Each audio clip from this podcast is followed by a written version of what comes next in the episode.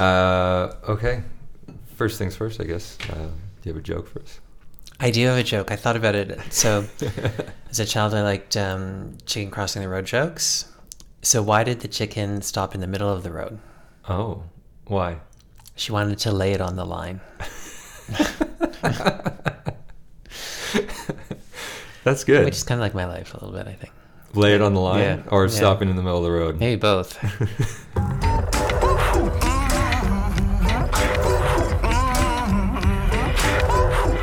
Hello, this is the Calgarian. I'm Taylor Lambert. Kevin Allen is my guest today. Kevin is someone uh, who has been around the Calgary art scene for a long time. Uh, he's a born and raised Calgarian. He was a co founder of the long running Fairy Tales Queer Film Festival. Uh, but more recently, he started a project to explore, uncover, and document Calgary's gay history. That turned into a book that came out a few months ago called Our Past Matters Stories of Gay Calgary. And it's just a fantastic book. It's a glimpse into our local history through a lens that is often forgotten or neglected or often actively suppressed through history, uh, which is how LGBTQ2 plus Calgarians lived, uh, organized, survived, and thrived um, going back to the 19th century. Uh, I had a great conversation with Kevin about some of those stories and why this book is so important for understanding our city. Just before we get there, a reminder that your support for the show helps it continue. Please tell your friends about this podcast, leave a review in your podcast app so other people can find it, or show your support with a buck or two a month on Patreon. You can find all of that information on the show website. Visit thecalgarian.ca and thank you for your support. And now, here is my conversation with Kevin Allen.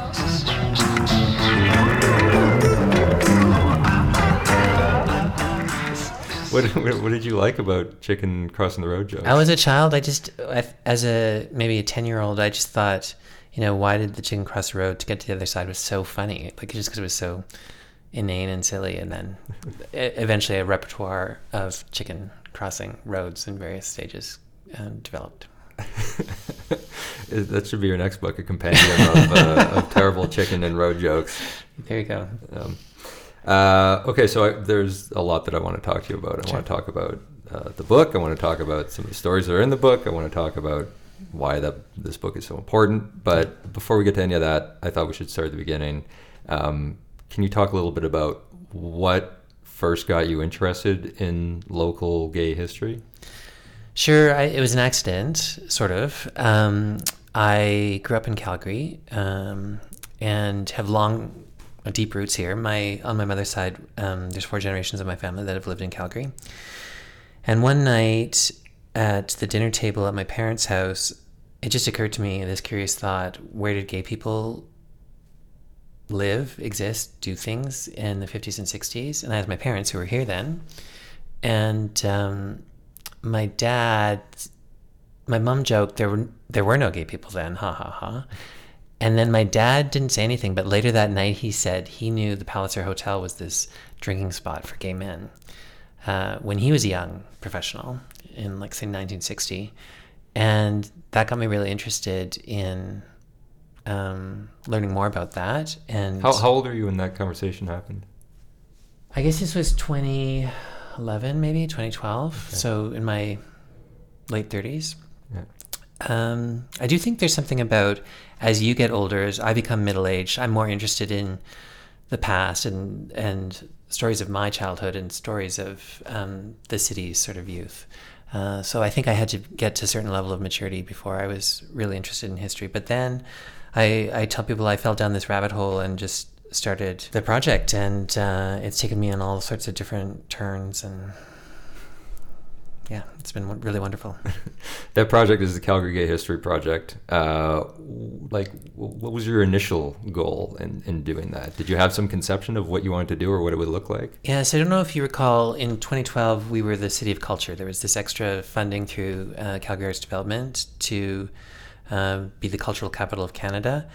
And Michael Green, who was curating it, now deceased, um, put out a call for artists and historians in residence, and um, I thought, oh, here's my opportunity. I, you know, I've always wanted to explore uh, Calgary's gay history more after this conversation with my father, and uh, so I applied, and I got a five thousand dollar grant to be the historian in residence at uh, Calgary Outlink in the old Y building, old YWC building, where historically a lot of the gay organizations have lived. And um, I thought initially it was going to be, you know, a six month project. I'm going to do some research, I'm going to interview a couple of people, see if I can find anything in archives, and make a public presentation and be done. But um, that's when our history got its hooks into my heart, and I just kept going. So um, it attracted a bunch of volunteers to the project. There's been probably about 10 uh, volunteers who've contributed research and, and done some wonderful sort of grunt work going through newspapers documenting things. And uh, it's led to a play, a book, a film, and I might be starting another film in the next few months. Oh, cool. So, what were you What were you doing when you started this project? Like, what, what was your so I'm an arts administrator Yeah. by background. So for 20 years, I've been running different arts organizations in Calgary, and um, You were one of the founders of Fairy Tales, right? correct, good, re- good research. Yeah. Uh, so that was uh, 20 years ago. This June, my gosh! Um, Happy anniversary. Can you just you. tell people who don't know what Fairy Tales is because it- it, probably doesn't have the profile that it ought to. Fairy Tales is Calgary's one of Calgary's longest running film festivals and Calgary's queer uh, film and video festival. And I was working at the Calgary Society of Independent Filmmakers at the time, and uh, we were interested in getting some queer content um, on screens. Uh, this is sort of early days of the internet, so there weren't like online video things, and uh, representation was really um, sparse and slim for LGBTQ2 community. So we did this festival. It was a great hit. Um, and we didn't take any public funding because previous queer film festivals in the city got into a lot of hot water uh, from social conservatives about you know taxpayer dollars and stuff. So we wanted to be kind of independent. We and the community sponsored us, and we did this really lovely festival. And I'm really proud to say that you know 20 years later, it's still going. I feel like a grandparent, not a parent, because uh, so many generations of um, really cool people have worked at that organization and brought really good programming to Calgary. So back to the project. Yeah. That was a nice tangent. Yeah. Um, uh, so you were an arts administrator. You didn't have any background as a as a historian or as a writer necessarily. No, not at all. Uh, So um, I'm an amateur historian. I guess now I'm calling myself a community historian. I'm not an academic. Um, I'm academically trained, but not in history. Yeah, history just sort of captured me, and um, now I'm interested in the city in all sorts of different aspects of its history, but particularly how the gay community intersects with these pre- previous um, periods in Calgary's story. So you just kind of fell into this, and Yeah. it just sort of uh, I don't know sucked you in further and further. It seems like. Um, There's been some reward, um, sort of intangible reward. Like the community really wanted it. yeah.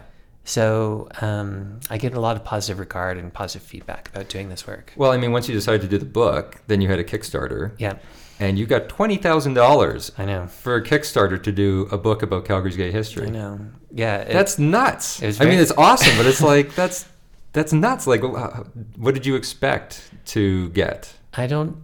I'd hoped there was appetite for the book, and I was completely um, blown away by the support, and really honored and um, really grateful that uh, people believed in me. And uh, it wasn't just about the money uh, for the project; it really brought a lot of awareness to the project, what I was doing too, and brought a lot of support with volunteers and other things too. So then you started to do the book. So let's talk about the book a little bit. Um, the uh, so where I want to start with the book, uh, John Ibbotson did the foreword Yeah. for for the book. Yeah. Um, and uh, the book, which is called Our Past Matters: um, Stories of Gay Calgary. And the start of Ibbotson's um, foreword just struck me. The first line is, "The story of queer in our time is a story of spaces." And I wonder, what what does that mean to you? How do you unpack that? Well, I mean, for a good part of the 20th century, queers were Canadian queers were pretty isolated, and probably this is a global phenomenon, where um, there wasn't a lot of language around sexual orientation and gender diversity, and people just sort of uh, didn't know other queer people and sort of languished by themselves. And so, when um, communities started forming, or people started finding each other largely in Canada's larger cities. They started carving out these places and spaces and creating um, community, you know, at a very grassroots level. And so um, I think these spaces have uh, exaggerated importance, or, or they're they're special in our history because um, we were criminals basically, and uh, you know, it was like a speakeasy, or it was like uh, you know a place. Um, a lot of uh, queer elders, gay elders, talk about those early bars as a place where we could let our hair down. Like that expression uh, really meant something to them because they were on guard all the time in their sort of daily lives. So um, spaces became a really important um, genesis of our community. Is, is there something about the local aspect of that that's that you think is really important for the queer community as opposed to just like understanding the, the more broad less tethered to a specific place the, the fight for mm-hmm. rights and things like that is there something about like how it happened here specifically that you think is valuable yeah i absolutely do so i'm a, I'm a Calgarian. I'm a fairly proud Calgarian, and fairly. um, there's something that really annoys me in um, national culture how Calgary gets sort of pigeonholed and marginalized and stereotyped. And I remember in a, I used to uh, be the volunteer president of a national arts organization, and I'd go to Ottawa or Toronto or Montreal for these conferences, and people would, um, you know, look at me and talk to me and like put their hand on my knee and say, "Oh, you live in Calgary? How do you do that? Like, I'm so sorry. You know, like, um, how can you be gay there?" And they just, uh, it bothered me um, people who had never been to Calgary giving me, you know, their interpretations of what Calgary is, um, and I'm I'm I'm able to take criticism about Calgary, but I need like informed criticism, and uh, so this is true in the gay community as well, and in sort of the national LGBTQ2 history discourse. Calgary doesn't figure very much in it, and so I wanted to establish what was happening here and what made um, Calgary different in the human rights struggle that we faced. And then, of course, I um, encountered early in the research the story of Everett Klippert, who's a Calgarian who changed the law in the country. So it was like all of a sudden, bang, like Calgary's important. Calgary was uh, um, essential in, in this story. Yeah. Okay, that's a good segue. Uh, people, I feel like yeah, Everett Klippert was uh, an essential character in in this narrative um, but he's certainly not a household name. No. Uh, even still, even though he, his profile's been raised a little bit. Yeah. Um, who was Everett Klippert? So he was a household name in Calgary in 1960, I would say. uh, he was front page news uh, in the Herald and the Albertan, which is the predecessor to the Calgary Sun. So he was a very popular Calgary bus driver. Um, people talk about uh, missing earlier buses so they could ride home with Everett because he was such a chatty, nice guy. And he w- was born in Saskatchewan, but moved here with his family when he was two and grew up in Calgary. Um, he was sort of from a working class background. He only made it to grade eight uh, in school and then started working uh, different jobs. Um, and he got into trouble in 1960 here in Calgary when one of the fathers of the young man he was having an affair with um, called the police.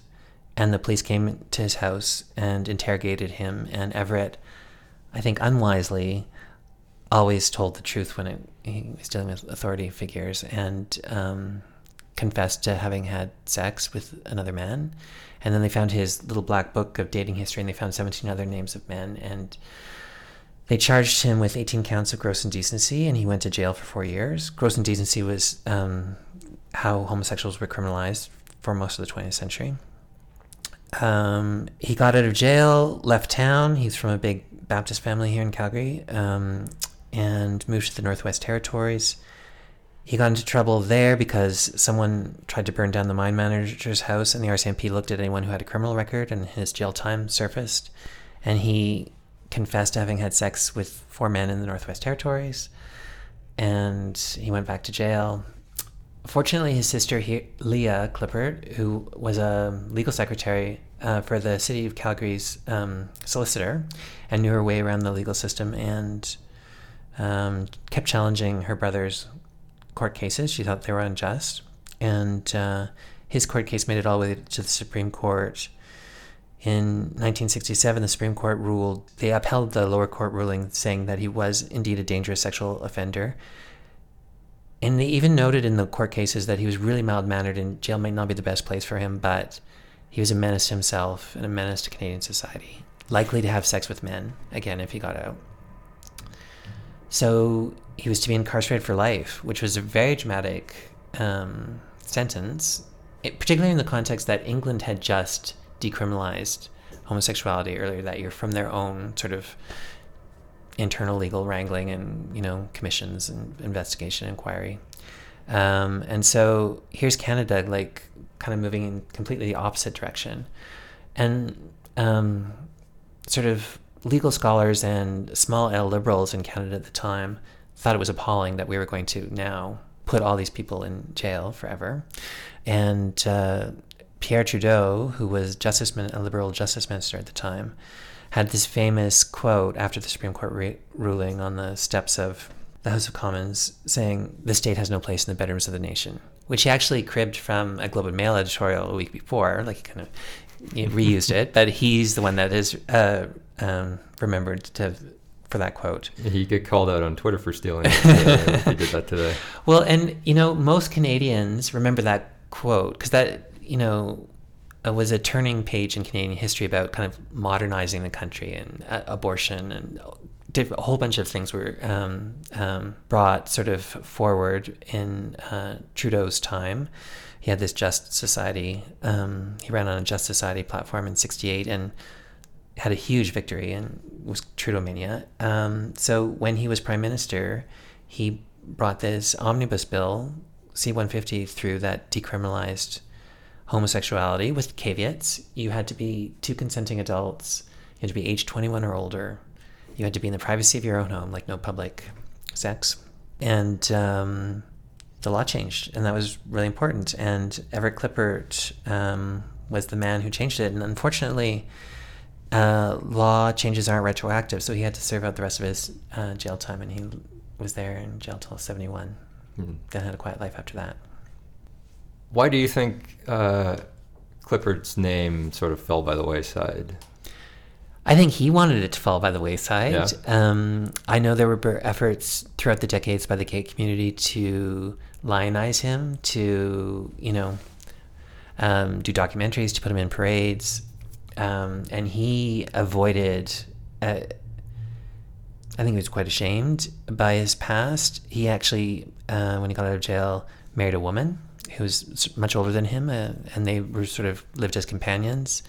And um, his family and his generation, whenever media or activists or anyone came came knocking, they shut them down quite strongly. Um, and I think I've only had success with the Klippert family because that generation has died off. So it, I've been uh, I've interviewed his nieces and nephews, and just as Canadian society has changed, their family has changed, and they're willing to talk about their uncle and um, share his stories and his things. But um, when Everett and his siblings' generation were all alive, they didn't want to engage. Had you heard of him uh, before you started this project? No, not, not at all. no. How'd you come across him? Um, funnily enough, uh, I had a, a, good friend of mine who lives in Lethbridge, uh, is an artist and graphic designer. Uh, I commissioned her to kind of help me uh, do my website and do some of my initial promotional materials when I got the residency at Calgary Outlink. And she produced this um, picture of like a 1960s Calgary bus with the um, with my logo on it, and I was like, I don't get it. What's with the bus? And she's like, Haven't you heard of this guy? I just I just googled Calgary gay, and so she had stumbled across him, and then of course, I, was, I needed to find out more. So yeah, it was sort of a random happenstance. Uh, what are some of the other stories in the book that you want to share with us? Anything that like uh, surprised you or yeah, one of my favorite stories um, I just encountered in the summer of 2016 was the story of Jean L'Heureux. He was um, a French Canadian uh, born in 1830s, just outside of Montreal. He wanted to be a Catholic priest, and he went to seminary school there. and he was found in bed with another man and ejected from the seminary. And he migrated out west and was associated with the Catholic missions and churches out here. And he kept getting into trouble because of his uh, sexual behavior. Um, and ended up living a very nomadic life with the Siksika, the Blackfoot uh, people, uh, who didn't have sort of the cultural prohibitions against um, sexual orientation and gender diversity and had sort of spaces in their culture um, for these different roles. And um, he became one of the best speakers of Blackfoot in the 19th century in the territory before we were even Alberta. And um, when Treaty 7 was being signed in 1877, Lieutenant Governor David Laird at the time had tapped Jean L'Heureux on the shoulder and said, We want you to translate for the crown uh, in the treaty negotiations because the chiefs didn't speak English or French. Um, and uh, Jean L'Heureux said no, he was uh, working on behalf of the chiefs. So he, he was close personal friends with Crowfoot. Treaty 7 was just in the city, like the physical document um, for the Canada 150 anniversary was at Fort Calgary. And you could see Jean L'Heureux's signature, and he actually had all the chiefs um, sign their names with X's on the, like he pointed out where they had to sign. So I just think it's really interesting. It's sort of the founding of Calgary and southern Alberta settler culture. There's this gay story. Uh, he got a name in uh, Blackfoot. He was called Neoskatapi, which meant three persons, because he was um, constantly proselytizing, and he told um, the Blackfoot that his God and their God were basically the same, except that his God was split into three, um, you know, the Trinity. And they thought that was hilarious. And so they called him, in their language, three persons.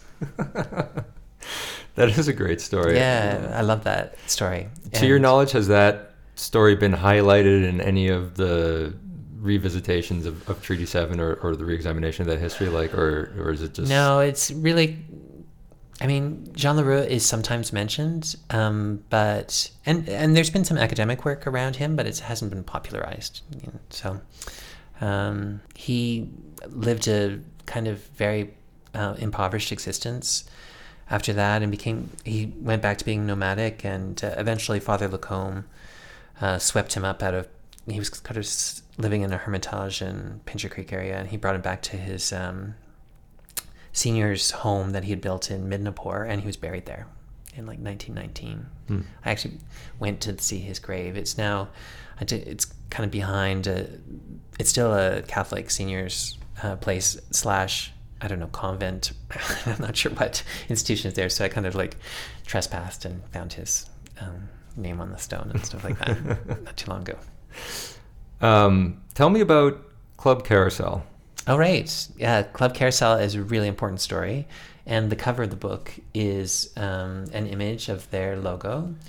Um, done by Calgary artist Lisa Braun. Yeah, I want I wanted to ask about that actually. Yeah. Like, how would you describe the the cover of the book? Like, what is it's um. Well, it's a woodcut, which is Lisa's style, of their logo, which was a carousel horse. And so when they were um, building the club, they were cleaning out this sort of underground bar space they found an old can of carousel paint and that was sort of the logo of the the paint company and so they took that as their inspiration for the the club it feels to me like this you, you, chose this for the cover i assume yeah yeah yeah this feels significant for a bunch of different reasons. Okay, why do you think it's significant? Well, it's a it, it, from the appearance of it, it appears to be a horse. Yeah. And it's a it's a book about gay Calgary history. Yeah. So it seems like you're tying it in with our ranching and stampede history. You know, I never actually thought about that, but you're right. It's maybe a bit of a cliche to have a horse on a Calgary no, I, history book. I mean, with that a background of, of, of, Club Carousel, which yeah. you'll tell us about in a second, like it, it just seems to be like the perfect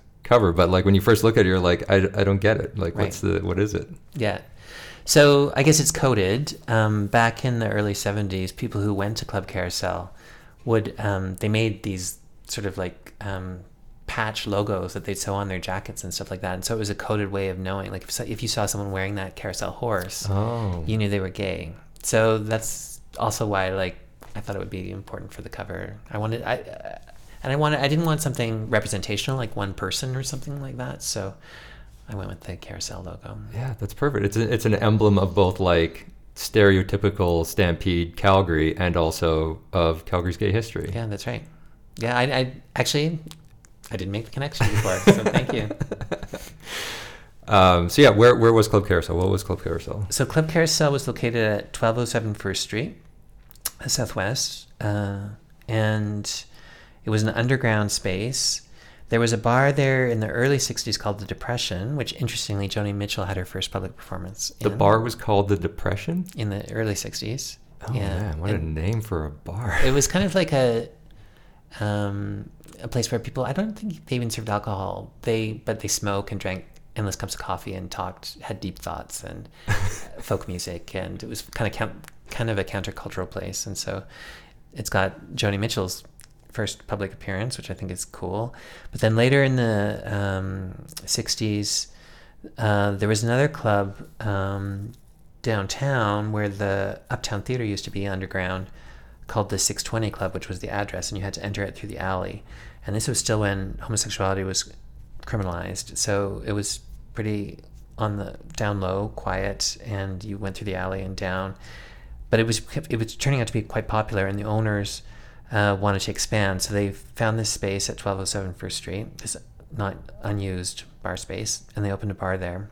But um, the operators, who I believe were gay, started letting straight people in for a cover price, and the uh, gay men and women who were going um, were offended by that and thought that they were sort of figures in a zoo or um, they were a source of entertainment for you know straight tourists.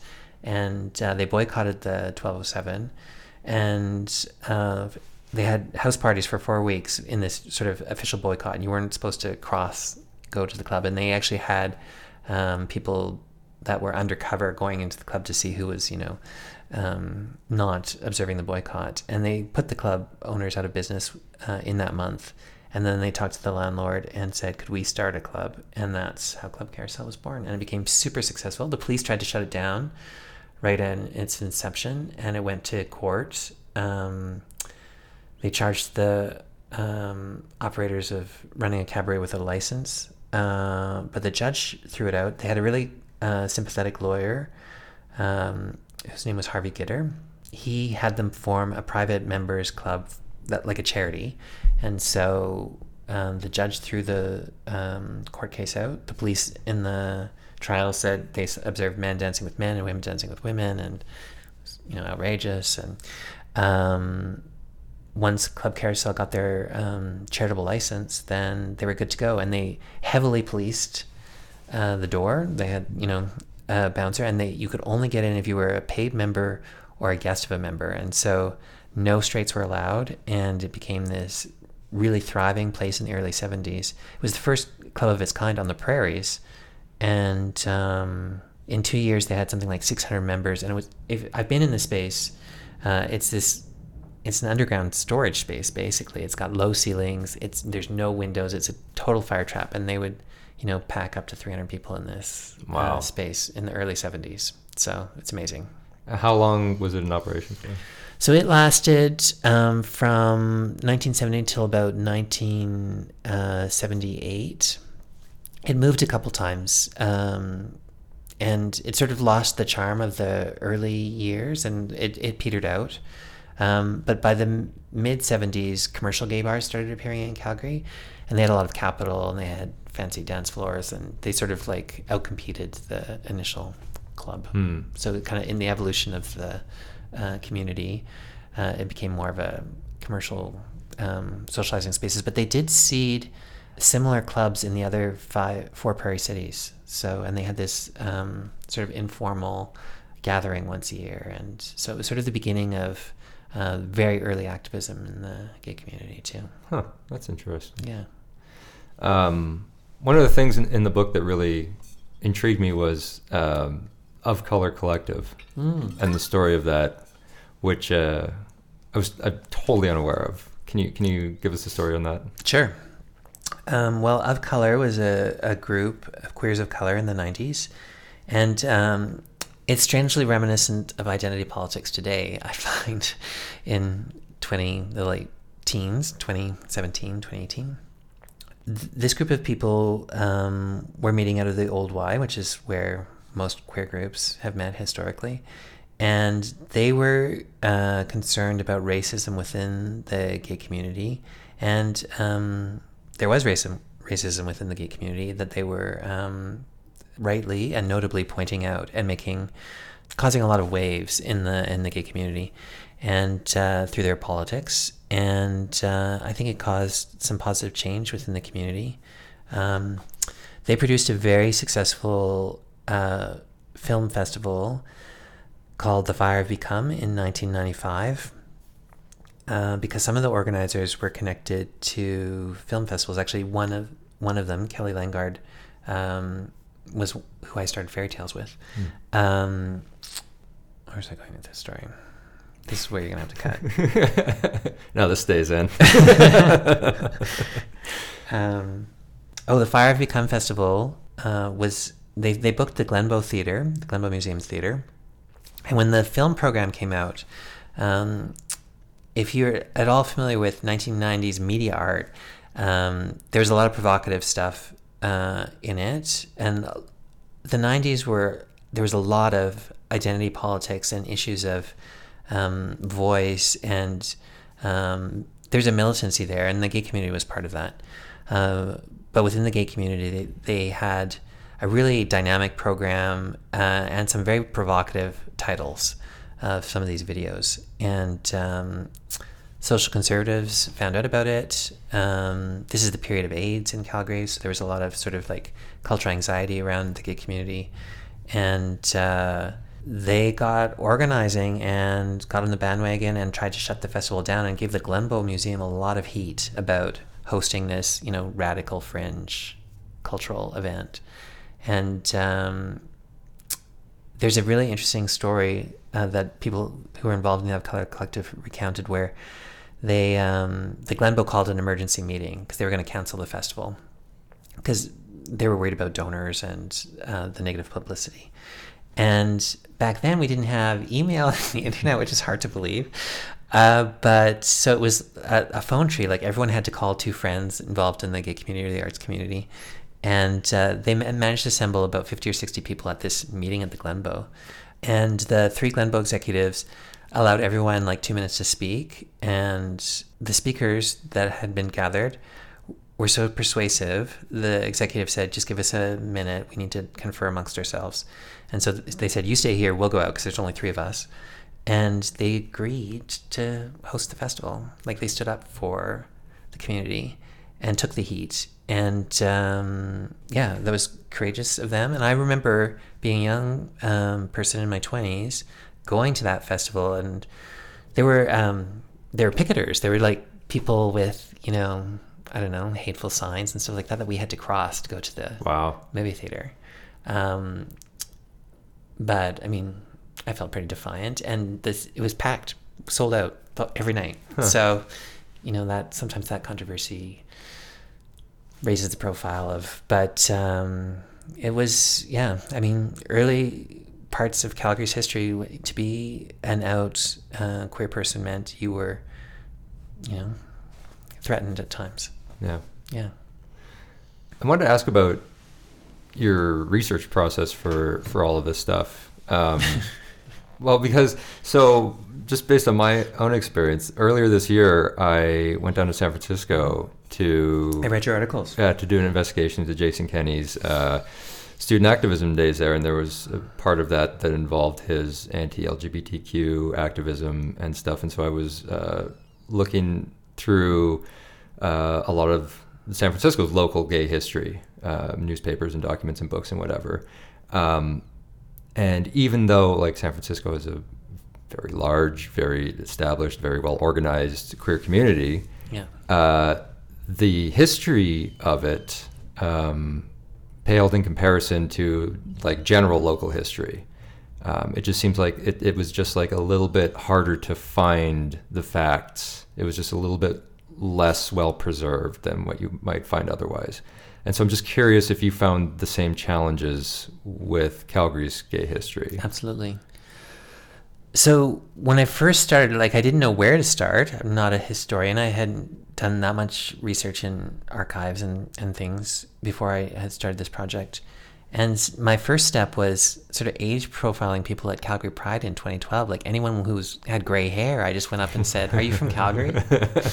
Hi, my name is Kevin. Blah blah blah blah blah, and give them my spiel. And uh, eventually, like, I finally broke into the sort of elder community here, and it took a while to build up trust because I mean these stories are personal and sometimes challenging, and um, so for for a big part of my project, it's oral history. And um, archives and institutions and libraries weren't collecting queer history uh, in earlier decades. Uh, it's the, it's a huge sort of um, oversight and blank spot. I mean, I mean, the community was so underground itself that um, in some cases we were even destroying our own history. You know, because we didn't want to have evidence of our life and our lifestyles. So, it, it's no surprise to me that uh, you found that in San Francisco. I tell a story. I went to the provincial archives for the first time, I think in 2014 or 2015.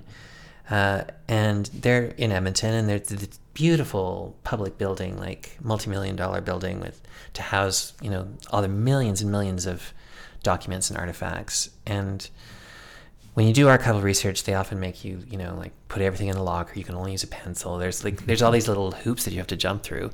And so I did all the, the hoops, and I had my little card and my pencil, and I was uh, went into the locked door to go. And there's a you know um, an information person or our archivist in the center who's there to help you. And I walk up to her and said, "Can I have everything you've got on Alberta gay history? Like I'll just look at every citation you've got." And she kind of looked at me, you know, nervously and started typing on her computer and she found two citations. Wow. In the provincial archives of Alberta. Wow. They have literally millions of documents. And uh, she also said no one had ever asked before. Wow. That's nuts. And that was 2015, I think. Yeah. So I think it's important. I mean, my sort of activist agenda in, in writing the book was um, whether people think it's a good book or not, it was to actually just uh, capture these stories and, and save them from disappearing. And some of the people I've interviewed have since passed on, so I feel really uh, a sense of urgency around um, capturing these stories. Yeah. Just for the record, it is a good book. Okay. uh, it's a great book. Um, what's what's the reception been like? It's been really lovely. It, um, it came out uh, at the end of last year, correct? Uh, November 22nd. Yeah. So, yeah, I had my launch here at the library. Uh, 300 people came. Uh, they gave me a standing ovation, which was special um, and unusual for a book launch. I not think. not bad for an amateur historian. Um, yeah, I get emotional uh, a little bit because people have said really really nice things about the book, and um, just uh, last week or the week before, this has never happened to me. Um, I got a link to a CBC radio piece, Daybreak Alberta. They talked about my book, like they did a book review without me. You know, like I, it was the first time I've ever had my work discussed sort of in a third party context. Like usually it's like this, like we're talking about my work or I'm doing an interview with the Herald or something like that. But this was an author talking to the radio host about my book, like for 10 minutes. Right. And uh, I know the author who's talking about my book and and really grateful she did it. But yeah, it had me really emotional.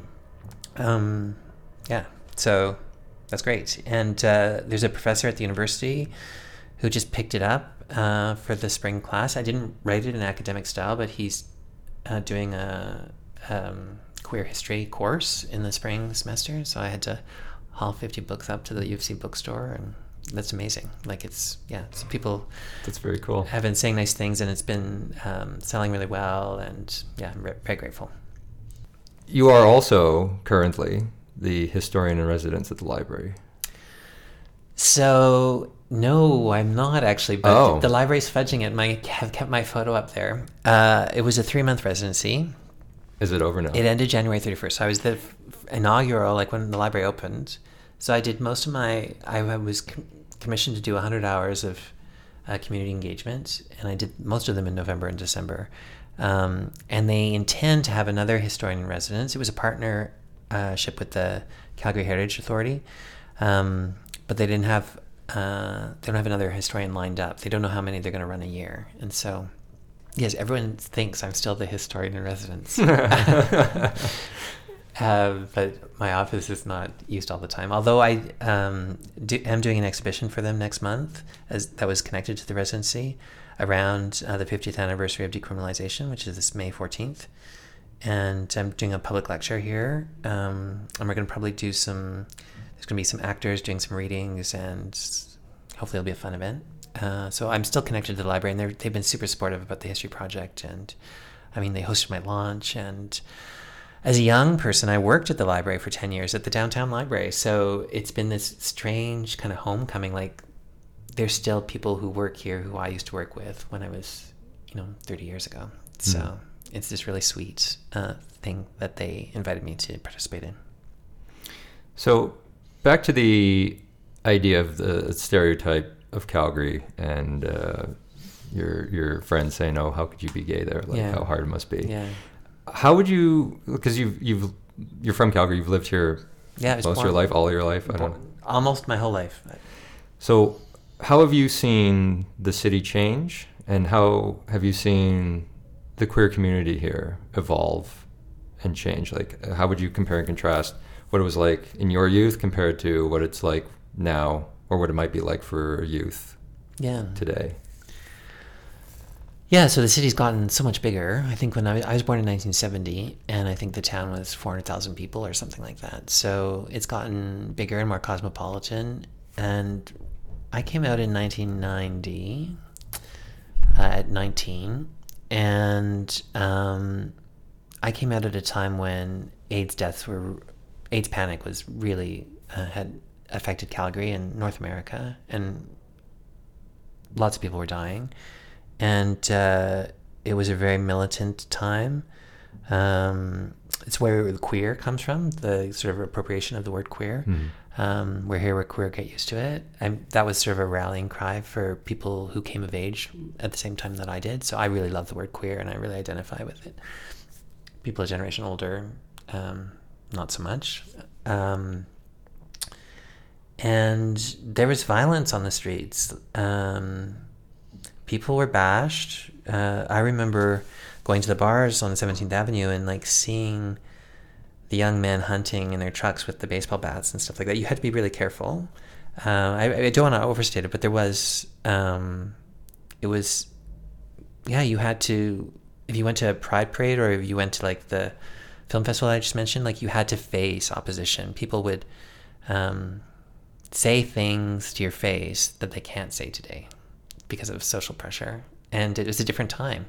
Um, that said, uh, the sort of um, other side of that is the community was really close and really tight. And when you went to these gay bars or gay spaces or gay film festivals, you really felt a sense of belonging and community um, that I feel doesn't exist now.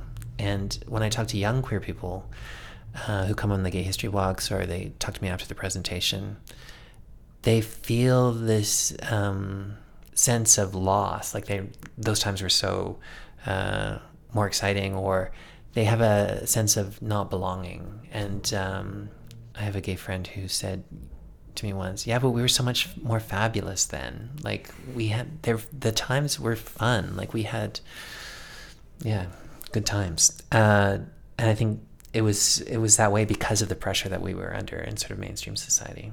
Uh, I'm prefer to live this way, without the threat of violence, and uh, where homophobia and transphobia is called out. Um, it's a, it's much it's much um, uh, it's heartwarming for me to see young people come out at early ages and um, you know be teenagers and have their hearts broken and do all the normal things where I feel like in, in my day, you know, you were closeted right up until university and or later, right? There's lots of um, people who come out in their 30s, 40s, and 50s, you know, after many years of trying to be heterosexual. So yeah. I, I, I'm glad that that sort of psychological pressure um, is less. Yeah. In, in, what about Calgary specifically? Like, I know that the city doesn't have the same tradition of organizing and activism of any kind that other cities, like say Yeah. Edmonton, have. Um, how would you describe the, the, the queer community here today? Well, Calgary's always been a bit disparate, the gay community. Like, uh, the Beltline sort of was the epicenter, but we never, like some of the other Canadian cities where, like Vancouver, the West End, or Church and Wellesley and um, Wellesley in Toronto, we never sort of crystallized a, uh, took over a neighborhood and made it our own. Right. And so I think that There's no gay village in Calgary per se. yeah, the Beltline is close, but it's not quite the same. Um, and I think that had something to do with the character of Calgary's gay community. I also think Calgary's always had this sort of uh, has been a city on the make, right? Like people came here to make money, and gay people did that too. And so, uh, in some cases, I think sexual orientation, gender identity took a backseat to, you know, just making it big.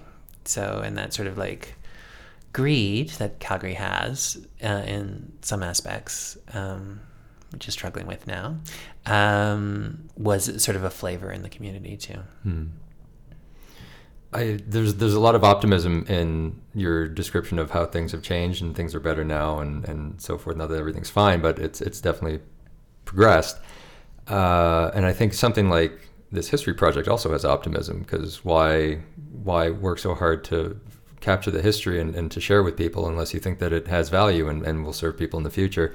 I wonder, are you optimistic about the present situation and our immediate future with the recent election of a party that has notable uh, strains of homophobia and transphobia and and just all sorts of not great things.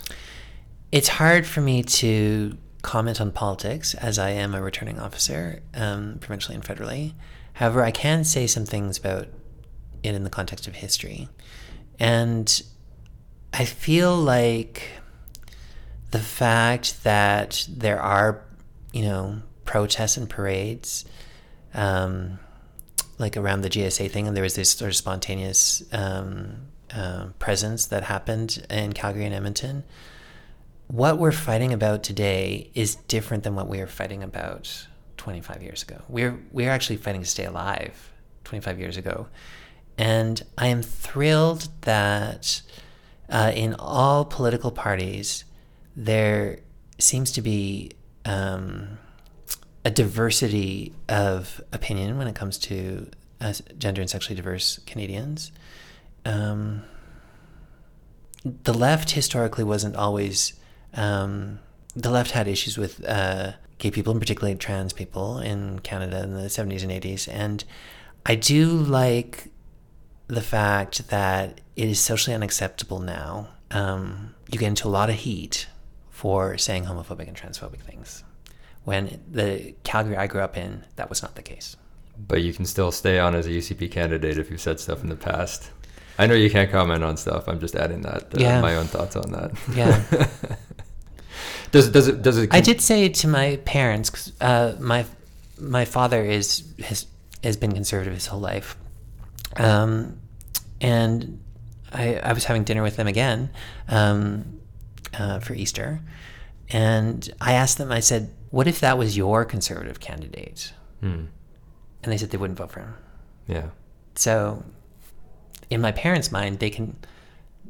There is a line that you can that you shouldn't cross for them.